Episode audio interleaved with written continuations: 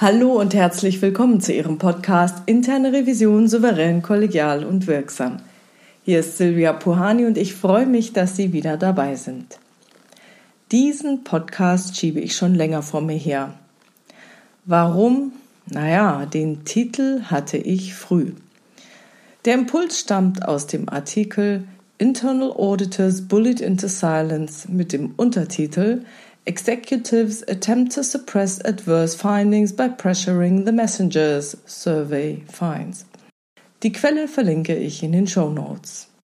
Das IIA hatte eine Umfrage gemacht, bei der herauskam, dass interne Revisoren Ärger bekommen oder sogar Sanktionen gegen sie ausgesprochen werden, wenn diese uncomfortable findings an das Management melden. Mein Mann würde jetzt sagen, yada, yada, yada, tell me something new. Weshalb der Chief Executive des IIA, Peter Jones, von den Umfrageergebnissen geschockt war, kann mein Mann bestimmt nicht nachvollziehen.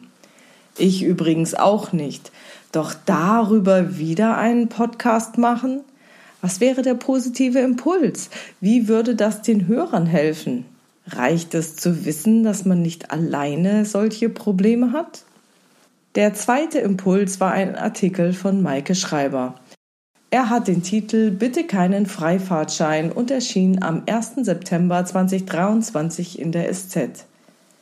Er handelt von der UBS und der Übernahme der Credit Suisse durch die UBS bzw. der Integration der Credit Suisse in die UBS. Gerade der letzte Absatz hat mir Hoffnung gemacht. Ich zitiere. Ein Detail stimmt positiv, Gerade erst zog die UBS eine von der Credit Suisse geerbte Klage gegen das Schweizer Finanzportal Inside Paradeplatz zurück. Was nebensächlich klingt, ist nicht zu unterschätzen. Die Journalisten gelten als kritische Stimme am Finanzplatz Schweiz und werden frühzeitig Alarm schlagen, wenn etwas in die falsche Richtung läuft. Man sollte auf sie achten und sie nicht verklagen. Zitat Ende. Selbstverständlich ist es etwas anderes, ob interne oder externe Stimmen zum Schweigen gebracht werden. Aber alleine die Tatsache, dass man eine abweichende Meinung stehen lässt, auch wenn sie von außerhalb des Unternehmens kommt, ist in unserer Welt, in der sich viele in ihrer eigenen Blase bewegen und dies auch noch durch Social Media unterstützt wird, schon eine Nachricht, die ihren Weg in eine Zeitung finden sollte. Bedeutet das, dass es schon sensationell ist, abweichende Meinungen stehen zu lassen? Was sagt das über unsere Unternehmen und unsere Gesellschaft aus? Der dritte Impuls war ebenfalls ein Artikel von Maike Schreiber. Er hat den Titel Teure Hurra-Kultur der Deutschen Bank und handelt von der DWS und der Postbank. Hier der Artikel aus der SZ vom 6. Oktober 2023 in Auszügen. Auf den ersten Blick sind die Fälle sehr unterschiedlich. Auf der einen Seite das Debakel bei der deutschen Bankmarke Postbank. Dort haben sich nach einer IT-Umstellung tausende Kunden über gesperrte Konten, schlechte Erreichbarkeit oder gar unberechtigte Abbuchungen beschwert, weswegen die Finanzaufsicht BaFin nun einen Aufpasser in die Doppeltürme schickt. Auf der anderen Seite der Greenwashing-Skandal der Fondsgesellschaft DWS, der die US-Börsenaufsicht SEC gerade eine Strafe von 19 Millionen US-Dollar aufgebrummt hat.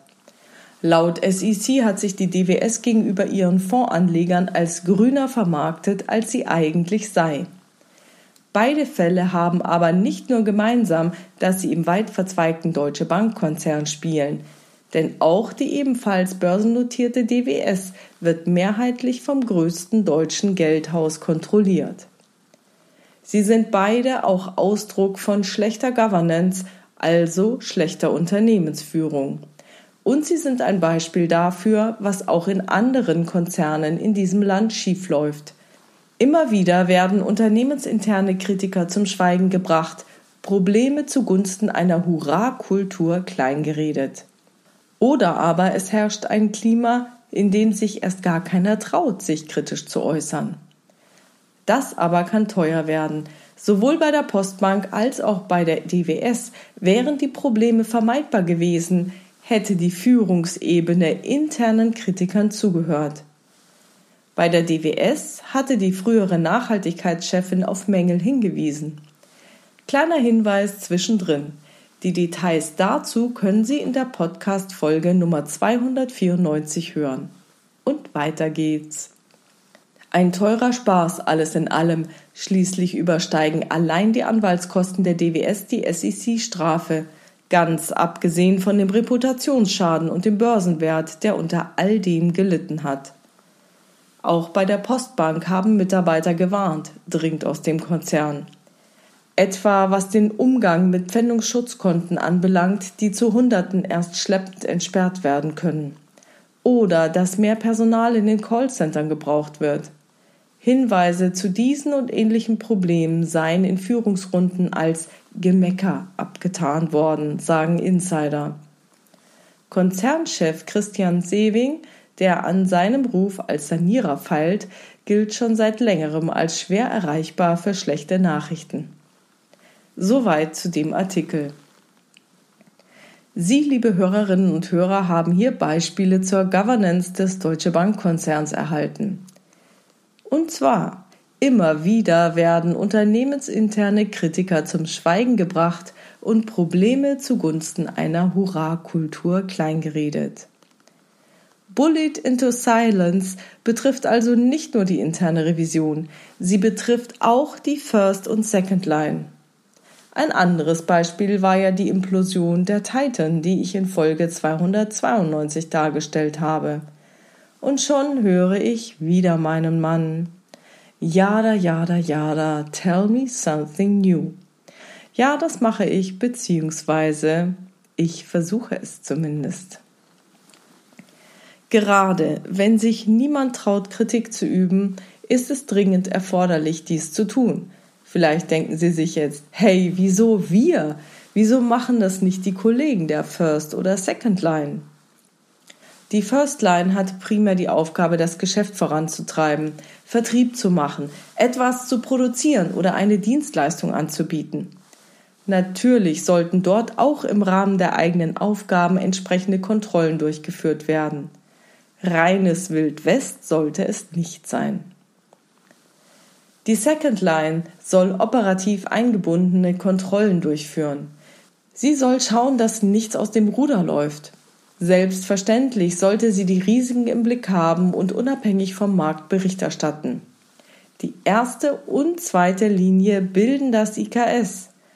Damit sollte eigentlich alles soweit passen. Unsere Aufgabe in der Third Line ist es, außerhalb des operativen Geschäfts einen Blick auf alles zu haben und zurückzumelden, wenn etwas aus dem Ruder zu laufen droht. Wir sind die kritische Stimme, die Rückmeldungen gibt und Dinge hinterfragt, die andere als selbstverständlich hinnehmen. Zum Beispiel, weil es schon immer so war oder schon immer so gemacht wurde.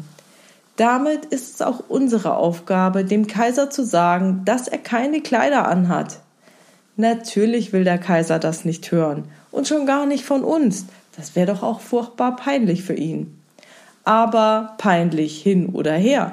Für den Kaiser ist es besser, wenn wir es ihm so früh wie möglich unter vier Augen mitteilen. Das ist besser als eine öffentliche Demütigung. Langfristig ist es für das Kaiserreich auch besser. Es geht hier nicht nur um den Kaiser, es geht auch um sein Kaiserreich. Im Fall des Märchens war es ein kleines Kind, das das Offensichtliche in aller Öffentlichkeit aussprach. Kindermund tut Wahrheit kund. Vielleicht trauten sich auch deshalb die anderen Menschen, dem zuzustimmen und den Kaiser gemeinsam auszulachen. Doch hilft das wirklich? Ist das der beste Weg? Wie wäre denn das Märchen danach eigentlich weitergegangen? Hätte sich der Kaiser in seinen Palast zurückgezogen und dort für immer verkrochen? Wäre er freiwillig zurückgetreten und hätte seinem Nachfolger die Krone überlassen? Hätte er sich wutentbrannt am aufmüpfigen Volk gerecht?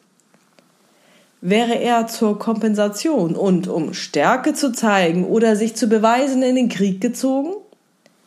Es sind also nicht nur die kurzfristigen Auswirkungen, auf die wir blicken sollten.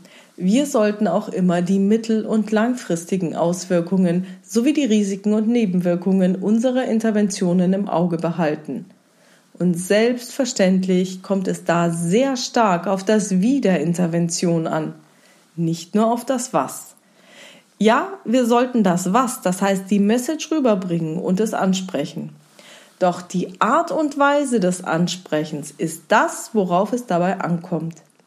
Wenn Sie hier zu gerade heraus sind und den Holzhammer nehmen, dann ist es durchaus möglich, dass Sie als Überbringer der Botschaft sanktioniert werden. Selbstverständlich kommt es auch auf den Empfänger der Botschaft an. Natürlich würden wir uns wünschen, dass er unsere Rückmeldung aufgeschlossen anhört, für sich reflektiert und bestenfalls aufgreift. Vielleicht so, wie es der Artikel über die Kritikfähigkeit der UBS hoffen lässt. Das ist aber nicht immer der Fall. Nun, zur Kommunikation gehören immer zwei. Es kommt auf uns und auf unseren Kommunikationspartner an. Wir haben nur auf unsere Seite der Kommunikation Einfluss.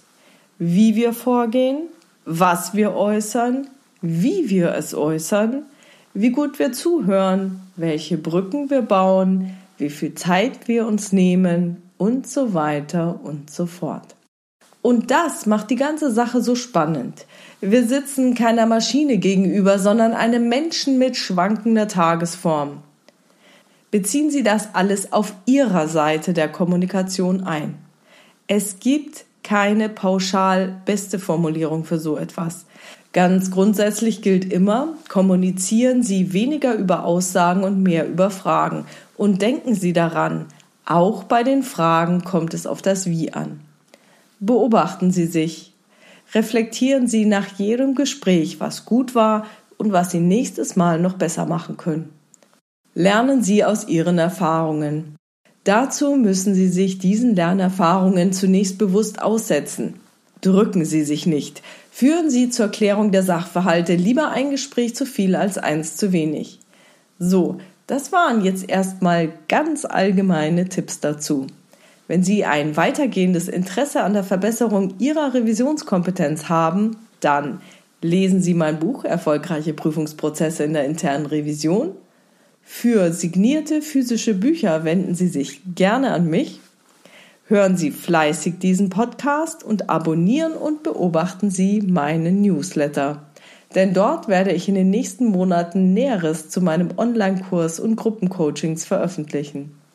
Falls Ihnen das zu lange dauern sollte, dann melden Sie sich doch direkt bei mir für ein Coaching, eine Beratung oder eine Supervision. So, das war's schon wieder für heute. Ich freue mich über Ihre Ideen, Gedanken und Kommentare auf meiner Webpage oder in der LinkedIn-Gruppe Interne Revision souverän, kollegial und wirksam unter dem Post zu diesem Podcast. Vielen Dank dafür.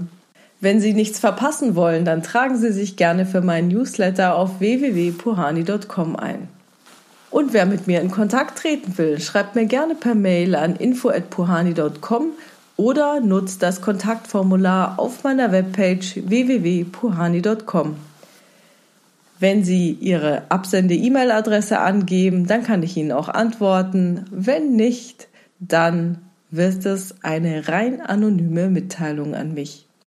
Wenn Ihnen dieser Podcast gefällt, dann teilen Sie ihn unter Ihren Revisionskollegen oder mit anderen Revisorinnen oder Revisoren. Und vielen Dank für Ihre schönen Rückmeldungen und Bewertungen. Also, bleiben Sie dran und hören Sie gerne wieder rein in Ihren Podcast Interne Revision souverän, kollegial und wirksam. Mein Name ist Silvia Puhani und ich wünsche Ihnen erfolgreiche Prüfungsprozesse.